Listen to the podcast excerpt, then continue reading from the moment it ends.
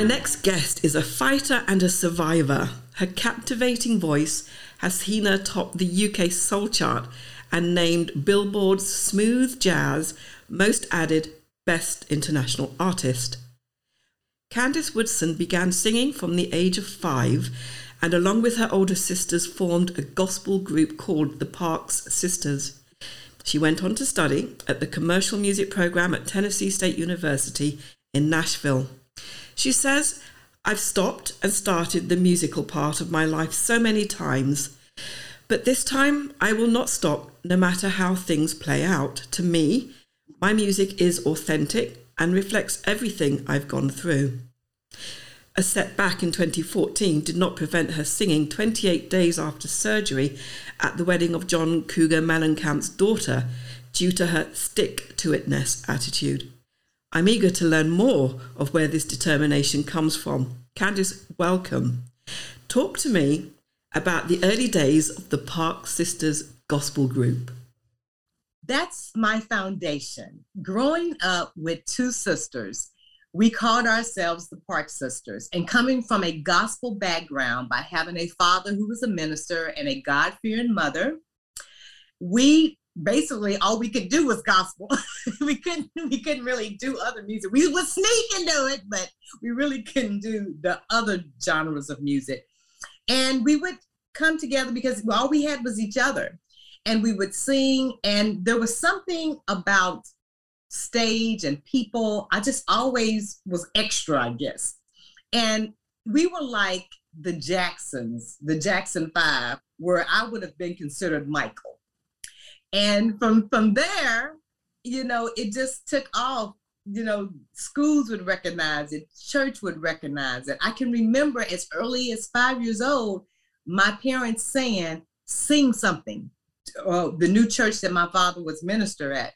I can remember the members coming over and them saying at five sing something. So i guess even back then you know there was something that was more unique than just um, what you consider re- regular singing. I, I think it, it must have been a little bit more. What on earth was going through this five year old's mind singing gospel? You know what? The Aretha Franklin's um, Amazing Grace album, the, the Walter Hawkins, the um, just uh, even the Gaithers, just people of uh, that TBN, all of those musical gospel places in media that showed us what should be, I guess, a format of what we should use as a guide. And then by being a PK, there's a Christian college called Southwestern Christian College that I actually attended before I attended Tennessee State University. And it was known for its a cappella music because my foundation is a cappella because of being Church of Christ. So we didn't have instrumental music in our worship. So already I was behind the ball singing with music because I grew up singing without music. But I know that that's helped me in the long run because I don't have a dependency on the instrument. I know that it's my instrument that I have to use to make sure it delivers. Behind closed doors, when it was just my sisters and I, we did we listened to that R&B soul, that uh, 70s, early 80s, that that sound of, oh man, it's just uh, a heat wave of just the, all those old, it's just hard to describe the people back then, the Con Funk Shun's, the uh, Nelly Coles, uh, Isley Brothers, you know, all of that, because we had cousins. And when we would go to our family reunions, they would be playing that music and we'd be like, oh, it sounds so good. So when we would practice our gospel, we would emulate what we thought we heard in that music along with what we heard in gospel. The uh, brothers johnson uh, the carpenters uh, daryl hall and john oates. And so you can see it's just been a wealth of music that i've just been exposed to that has created this candace woodson sound. So tell us about your siblings. How many of you are there just two siblings, um, me and myself, and we were all named queens. So my oldest sister's name is Victoria because Queen Victoria. My middle sister, her name is Antoinette because she's Queen Antoinette. And then mine is Candace because the Ethiopian eunuch in the Bible, he he monitored over Queen Candace's treasures. So we were all named after queens. Your first choice is Al Green's I'm Still in Love, and you've referenced this with regard to your father. What makes this stand out for you? That song puts me in a happy and a sad place because he was not a very nice man, even though he was a preacher. So I've had to deal with that. I've had to accept that life uh, as a PK kid was not glamorous because of what I lived with inside of the home. But when I would hear Al Green, it would make me feel good, but it would also make me sad because my, I knew that it was being introduced to me by someone who maybe didn't portray this love that Al Green was singing about.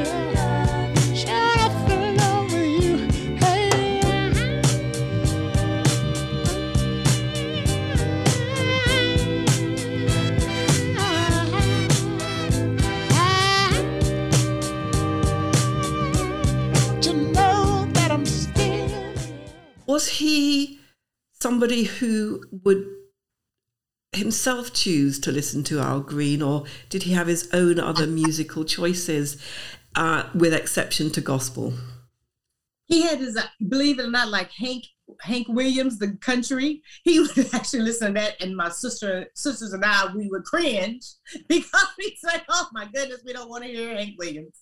But even BB um, King, the blues, things like that. Any anybody I think that because of the era that my parents came from, their struggle was different than our struggle.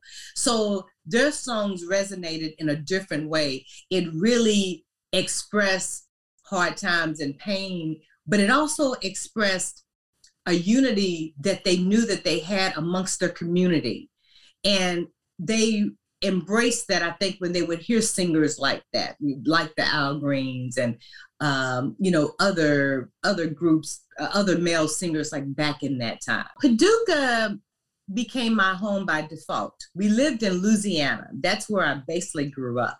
And then when my parents divorced, we moved on to Paducah, Kentucky, because that's where she's originally from and that's where her family resides.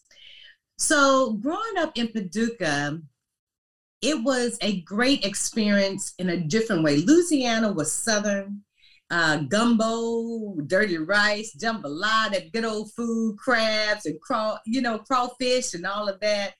But you go to Kentucky, you get more of a northern feel of uh, bluegrass and country living and coming together with the family in Kentucky brought a more unified extended family that I didn't have while we lived in Louisiana because we were so far away.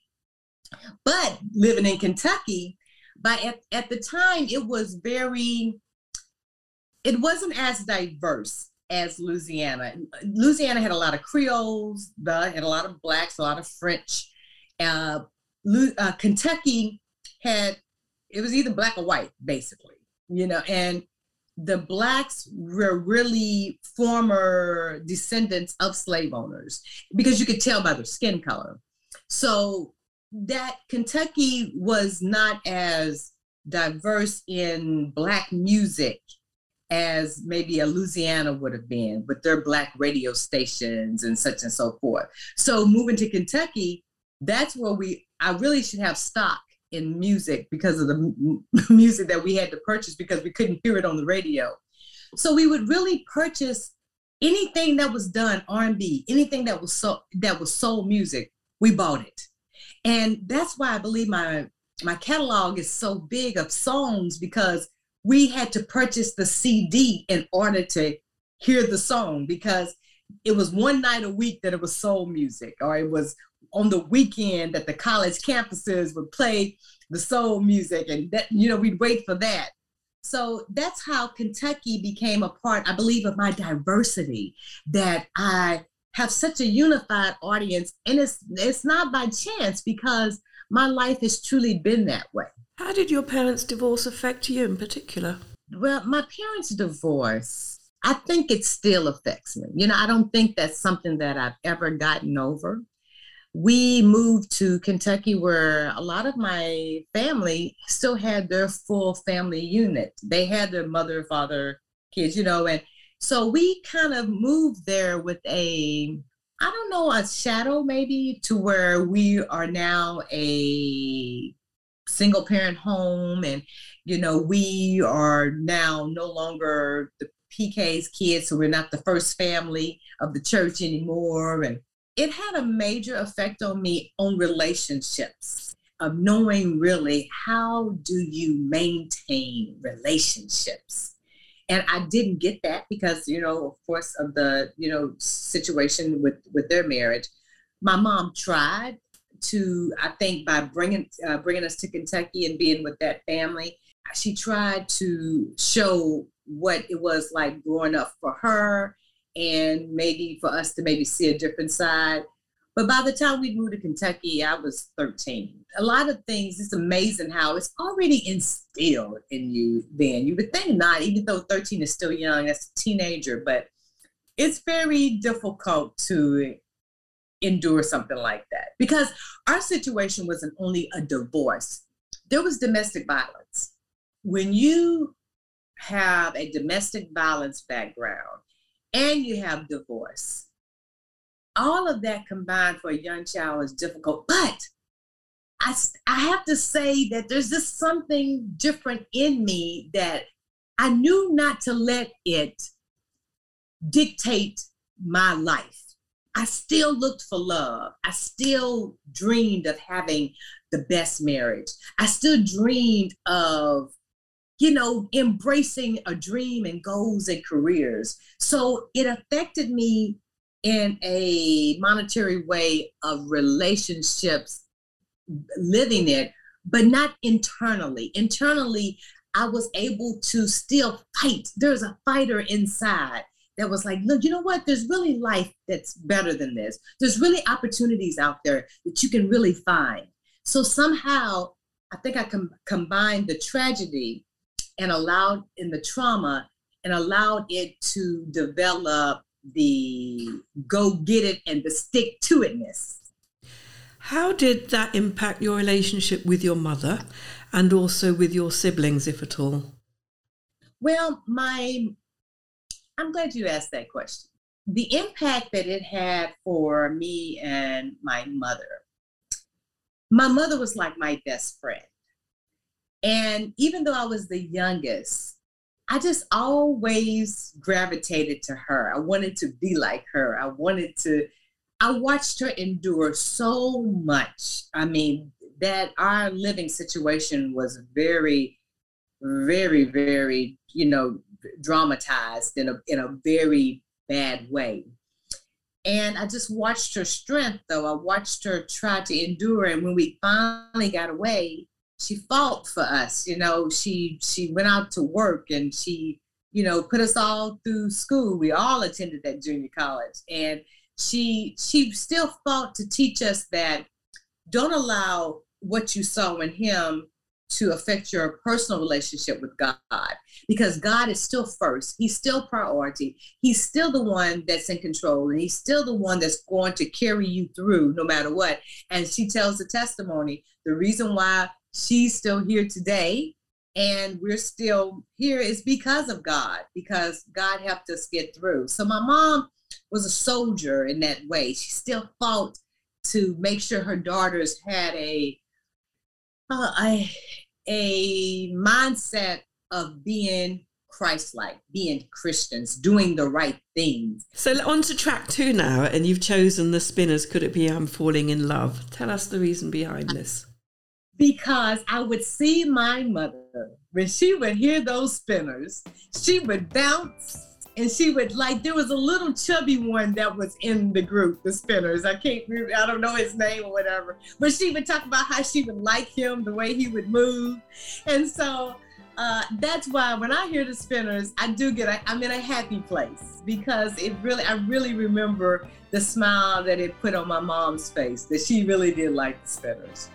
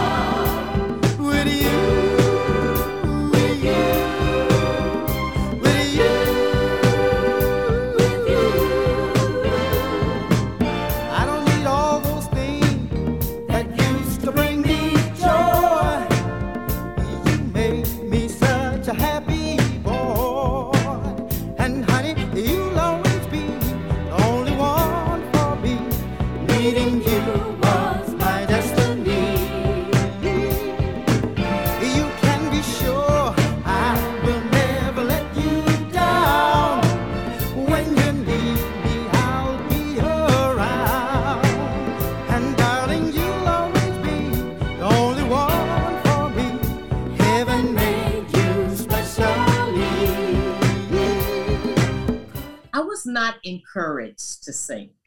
Even though I had a, it was an extraordinary talent, my family didn't have that type of faith that you could do something that you love. I came from a background that you go to college, you get a degree, you go work a job, you save your money, and then you retire. And I tried to follow that path. But it was evident that I should be doing something with my music because in high school, I was Showtime Performer of the Year. They even created an award based off of me. I accomplished things in freshman year that people hadn't done in their senior year just by singing. They couldn't, the choir director could not believe I had the talent that I had. He would tell people, "Have you heard her? She can sing any. She can sing anything." But my family didn't see it as something to treasure. They just took it for granted and was like, "Oh yeah, she can sing. Well, everybody can sing. Everybody can sing." You know. So what? So what is what is that? And so I just I'm so thankful that um, I've had this opportunity because it was it didn't come from growing up. It didn't come from people helping me to believe that I could step out into this cruel business, the music industry. But the seed was planted from the gospel singing days. The seed was planted to do it, but mainly do it just in church. Mainly just do it in that environment. Maybe do it just in family reunions. Maybe do it just in school where you are uh, in your plays and you are a part of your uh, dance groups and you are in the choir and you're all state and you're all those things. So, yes, do that because to have a vision that you can be mainstream and number one in the world, that vision is too big. So stay safe, stay safe, and think about what is the best life you can have without going too far out there and getting hurt. Here it is. I'm, I'm going to the Christian college, but I become the lead vocalist of the band that we actually played other type of music. Uh, from there, then I went to Tennessee State and got into commercial music program. And I was the first to graduate with that degree. So the musical path was still always there without me knowing that it was there. And then after I graduated from Tennessee State, I just said, okay, I know I can do this. I just got to figure out how to do it. And it was difficult to combine the two, being a wife and mom, and then still knowing that I had work undone. I knew that I was incomplete because doing what everybody else thought I should do just did not feel right. It just did not feel right. And no matter what, when people would ask me, they would say, you know, what do you do? And I would say I'm an entertainer, even though I was a full time mom at the time. I would say I'm an entertainer because it wouldn't leave me. I'm like, I know that that's what I should be doing. I may not be doing it now, but you know, I'm an entertainer. And so I just, you know, seize the moment by being the mom and singing at their schools, singing at my children's school and, and, and singing in their programs and, and doing things like that to at least be able to utilize the gift in some type of way. Where does faith sit into your life and career right now, if at all? Faith is all that I have, Diane. I'm glad you asked that. That's all I have. If I didn't have a foundation of faith, you and I would not be talking right now because my life has been one that most could not live. They could not because I've endured everything that you can think of in this life that's considered when you go to counseling, that's considered the red flag of that this is a traumatic time for you, this is a difficult thing. I've dealt with all of them, just about all of them. So my faith in God is my foundation. My faith in my Lord Jesus Christ dying for me. I'm glad that even in spite of a PK dad that didn't do right, and I love my mother. She did the best she could, but she had a love for Christ. So I did gather that. My sisters are Christians and they still are committed to, to worship in church. I developed my own personal relationship. I created my own path in my Christianity. So I learned about how to go to God on my own and tell Him how I'm hurting, tell him what I'm experiencing, and knowing that he would answer it, that he was the final judge. Track three, Atlantic Starr, Touch a Four Leaf Clover. Where are we now in your life and career? We're, we're that girl that has always loved to sing, and now she's at Southwestern Christian College, and she tries out for the TNT band, and she sings touch a four leaf clover. And I'm telling you, it was so much like the track. The gen- the the one of their engineers was recording our auditions, and he played it back, and I was like, "Oh, I love that touch of four leaf clover. I love that Atlantic Starr track." And he was like, Give us a rendition. Go on. all right, um, here I am on a cloud, da, da, da, da, da, da, da, out loud, as I drift through the sun, shooting Cupid's love and never you just might try.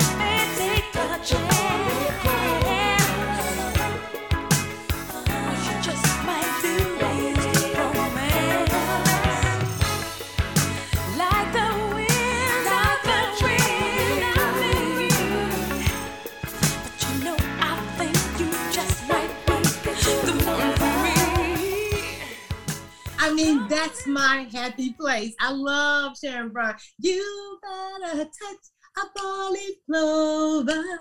Maybe you'll get over. Try luck might come your way. So you're at college, you are excelling.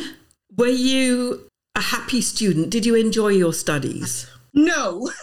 Diane, you asking the question that my mother is going to probably say. You better tell the truth.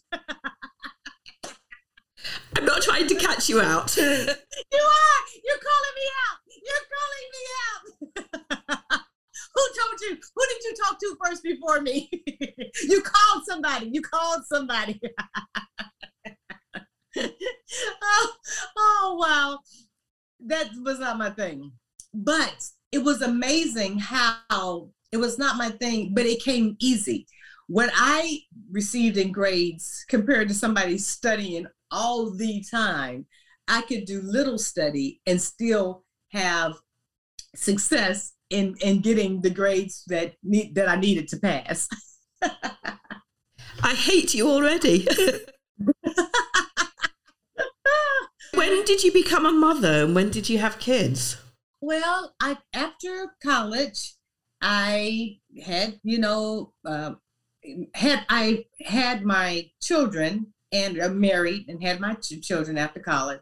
I just um, I thought maybe because of growing up church where you're you're taught to be a wife and a mother and that's what you do and you know your husband is the king and you serve him and you know so i had that mindset thinking that that would be the path to go but um, as it would be the marriage did not make it. It went on to dissolve basically.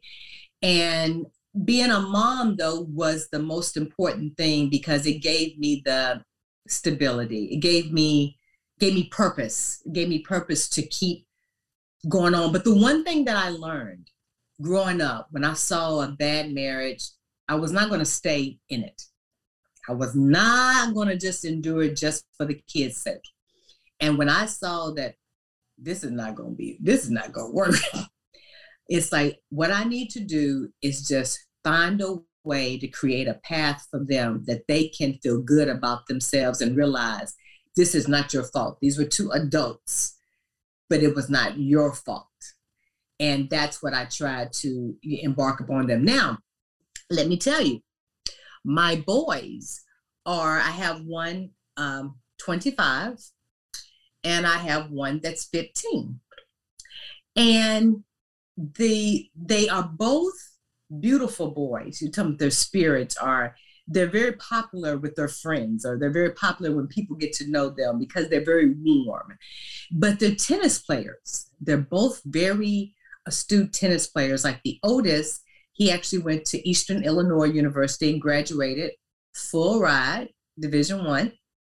And and two degrees. I'm so proud of that business marketing and communication. But now he teaches tennis in New York at the country club with the main people. Yes. And he lives on his own in New York and teaches tennis. And so, so proud of that. And, and then my youngest, of course, he's still home because we're, pre- we're preparing the path he will be the best in the world one day. He he has it. He was a prodigy. He has a he's had a racket in his hand since he was four years old. Because what he saw his brother, he saw his dad. So it's like because my ex-husband, he was a excuse me, he was a tennis player also. That was the common denominator that we did have going for us, that sport, and helping the kids play that sport to help them in life. How did you feel about the breakdown of your own marriage, though, having witnessed what happened between your parents? I felt like I this is something I'm not good at. I mean, that's what I really felt. I felt that hmm, it's a disconnect somewhere with me and knowing how to make a unit of a man and a woman, knowing how to, oh, I don't know, connect the dots of being able to live with another person. I think that it made me doubt my value. I think it made me doubt my self worth in ways. So, knowing that it did have that effect on me, I am not ashamed to say that I actually have had counseling and I've actually gone through some very great, very great counselors that they were able to help me understand the why behind things not necessarily working out for me in a relationship. And now I'm glad that I'm not turned off about love. Um, I'm I'm happy to be in love, but I'm not desperate. I'm not to the point of where I have to have somebody. I want the right somebody. Did you question your faith at that time? Yes, yes, I did question my faith, Diane. I did. I did. Because the God that I was told about, that if I just do the right thing, it's going to work. The God that said that he made man and woman and you get together and you have a family. And so that God is not allowing my relationship to work. So what's happening here? Where, where what am I missing? And what I realized is that I wasn't missing anything. That he has shown me that those were my choices. You know, I made that choice to marry that man.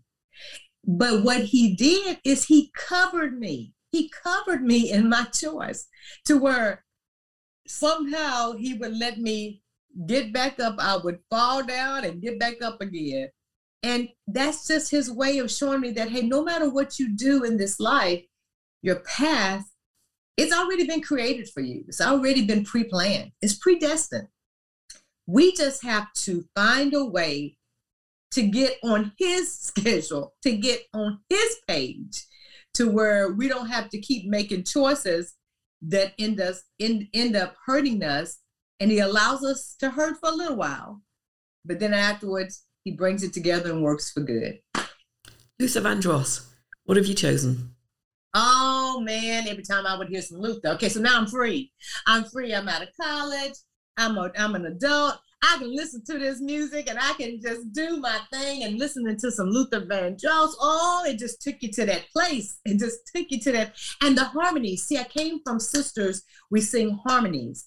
And even though I know I didn't mention like the girl groups, like the Jones Girls, the uh, Sister Sledge, uh, the Emotions, uh, High Energy. I mean, I'm telling you, we listen to harmonies that we could intertwine. And if you hear us sing, we sound like one. It's amazing because we're sisters and we do have that sound.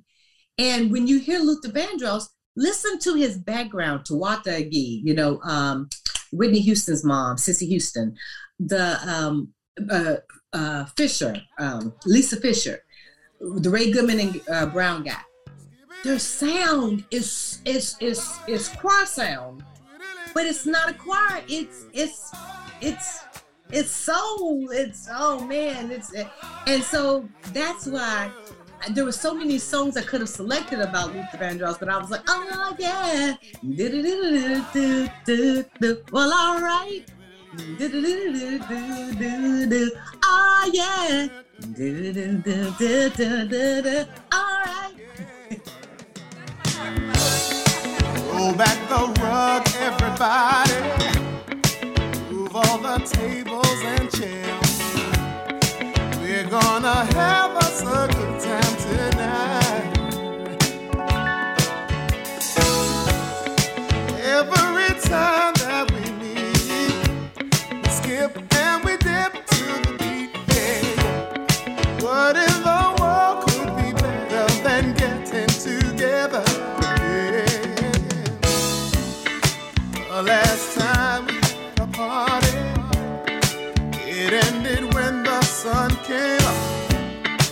That's why your mama told you that you couldn't go out. Stay in the house. Boy. Gonna sneak out tonight. He's gonna take by her window. Cause it sure wants to go out and everyone's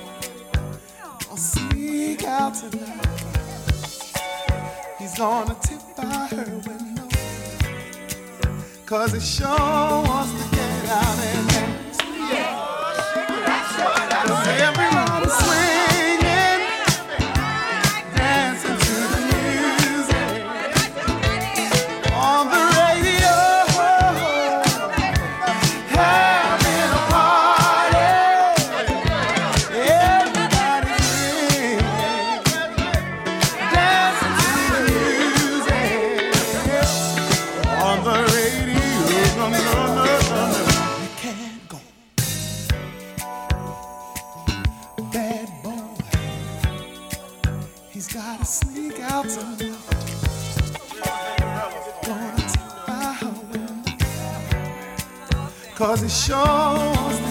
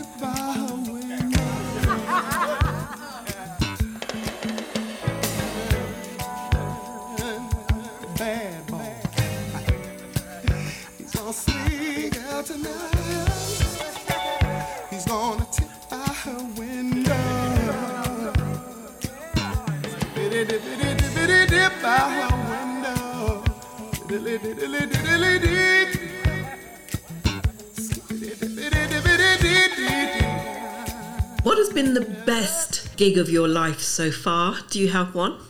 I used to do uh, uh, live performances on the island, Hilton Head Island. I had Candace Woodson and the Domino Theory Band.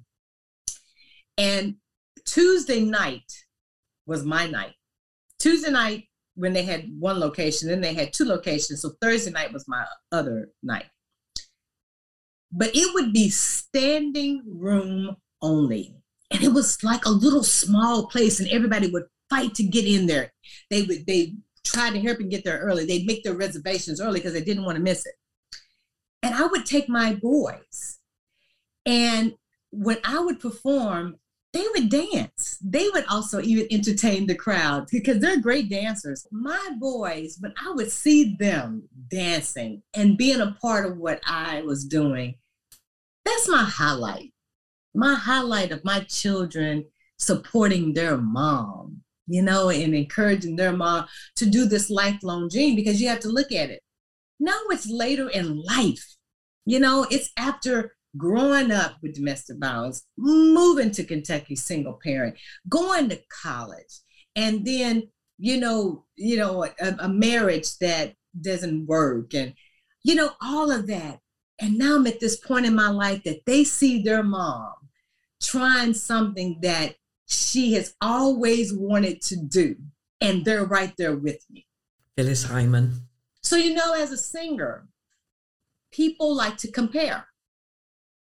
And so I started getting these comparisons, and they would say, Oh, you sound like Donna Summers. They would say I sounded like uh, Nellie Cole, some Chaka Khan, some, um, oh, who else would they say? Some Carrie Lucas, maybe some on the line of that. But the one that they said that I felt was the biggest honor was Phyllis Hyman because her distinctive intonations was just incredible to me. And if anybody could hear that in my voice, they were right because I know all of her material from the top to the bottom. I know when she holds that note. I know when she lets it go. That's why if you come to the show, I have some surprises. I will be doing some Phyllis. And so, so that's why there's Phyllis Hyman because now I'm coming into my own and now I'm being compared to her. And yes, and I receive it. I receive the comparison. Some people feel like Phyllis Hyman is too sad. Really, they, they go, oh, but she's so sad. So I don't hear that. I hear life in her music. I hear living through struggle, living through pain, and and expressing that. I don't see it as sad. But see, you wouldn't understand that if you didn't live it. So since I lived it, I know what that means. I know what it means to man to wish that somebody loved you like that, loved you unconditionally, and saw all of the good in you, and you know, just made you feel that's like that special girl.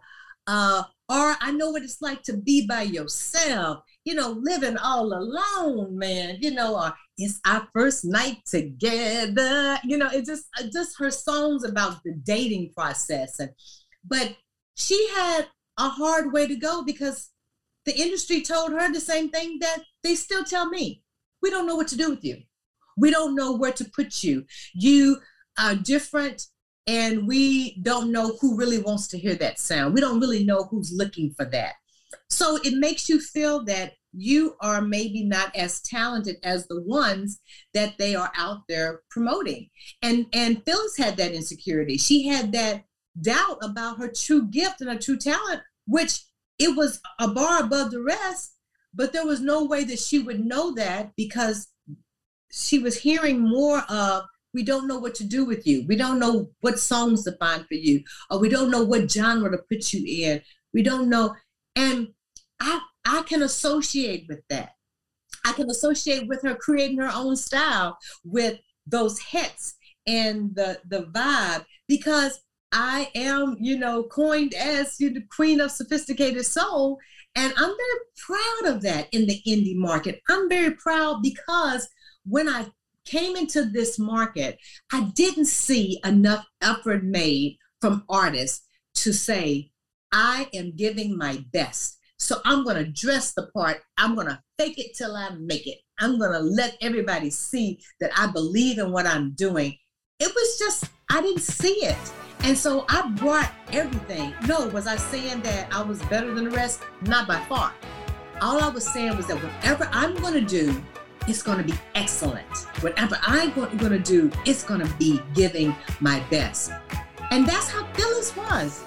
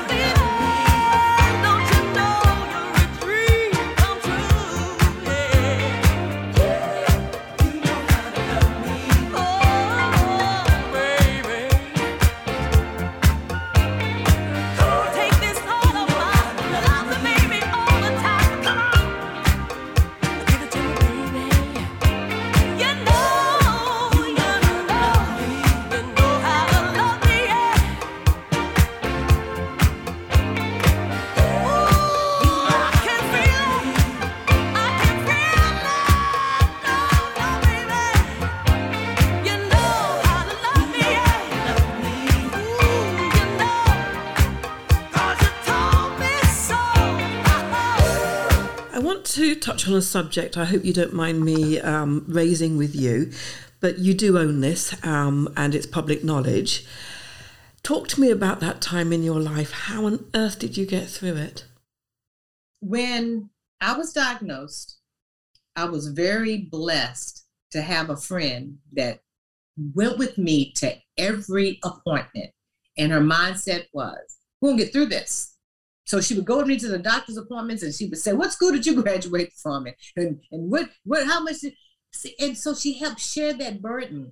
And from there, the doctor, we kind of got everybody involved. And so this is kind of sad to say, but it was almost one of the most enjoyable times of my life because the doctors and I ended up bonding and just having just a good time. I think I was therapeutic for them as much as they were for me because they said they didn't see a lot of people come in with my mindset because my mindset was cancer is on me, not in me.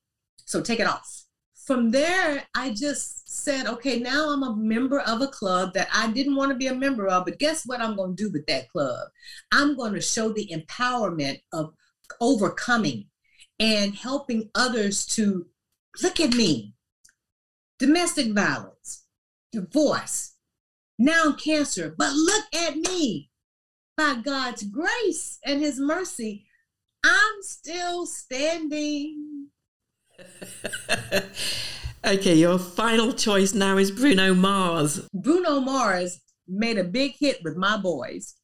There used to be a talent contest at the tennis academy where they both would attend and they would win every Friday and they would dance to 24 karat. So every time we hear it on the radio, we're like, that's our song. That's our song. Bruno Mars is so talented. As a matter of fact, my my current release, well, all it takes is my current release, but Midas Touch, that's why it's called the Midas Touch Tour. It did incredibly well. It even charted number one in the in the United States, which is still a, a very difficult task to to do as an independent artist to get the respect in your own home country. And so when I listened to him do that Charlie Wilson's My Forever Valentine, I said, I need something like that. I said, because it's old school, but it's new school. It didn't, it didn't put Charlie Wilson singing something that you say, oh, he shouldn't be singing that. It put him in that place that, yes, you know, that's a comfortable age. He's modern, but he's still making you feel that old school. And that's what Midas Touch did. Dun-dun-dun-dun. And so it's like when you hear Midas Touch, you will hear, Will you be mine? Won't you be mine? Won't you be mine? My forever Valentine. Put your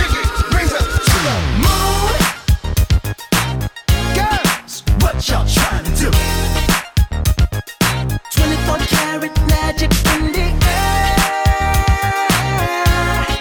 Head to toe, so clear. Uh, Look out. Pop, pop, it's showtime. Showtime. Showtime. Showtime. Guess who's back again? Oh, they don't know. Time. Oh, they don't know. Time. I bet they know as soon as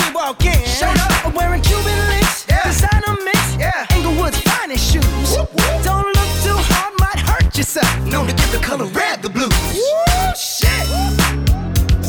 I'm a dangerous man with some money in my pocket. Keep up. So many pretty girls around me and they're waking up the rocket. Keep up. Why you mad? Fix your face. Ain't my fault they all be jocking. Keep up. Players only. Come on, put your pinky rings up to the moon. Girls, what y'all trying to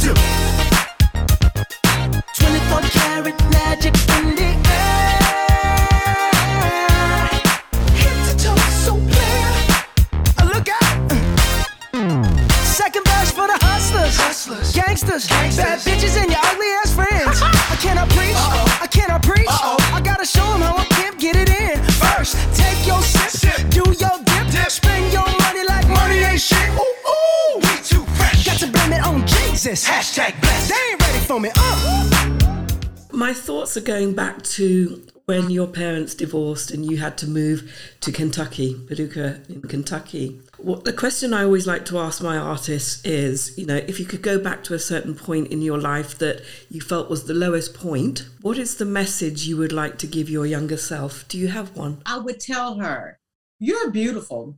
You're beautiful. And not outward beauty, inward beauty. You are a beautiful person. And guess what, Candace? You're talented.